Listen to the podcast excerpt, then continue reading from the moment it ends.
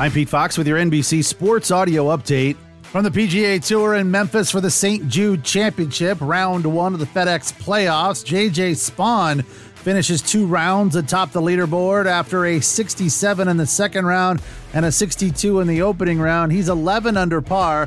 Troy Merritt and Sepp Straka are one off the lead. Denny McCarthy is two back at nine under par after a 65.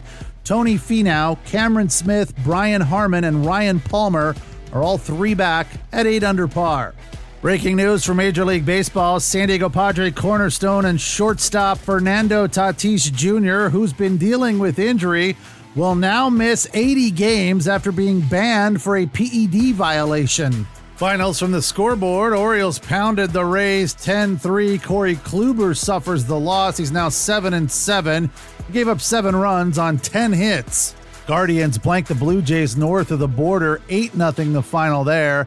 Cal Quantrill gets the win. He's now 9 and 5. He went 7, striking out 7, allowing just one hit. Phillies needed 10 to beat the Mets at Citi Field 2 1. Alec Bohm knocking in the game winner on a sac fly. Dodgers had no problem with the Royals in Kansas City 8 3 for their 11th consecutive. Tony Gonsolin got the win. He's now 14 and 1. And the Red Sox walked off the Yankees at Fenway. Tommy Pham knocking in the game winner in the 10th. 3 2 the final. From the NBA, the league announced yesterday they will honor the legacy of Boston Celtics legend Bill Russell by retiring his number six jersey across the league for all 30 teams. Russell becomes the first NBA player in history to have his jersey retired league wide.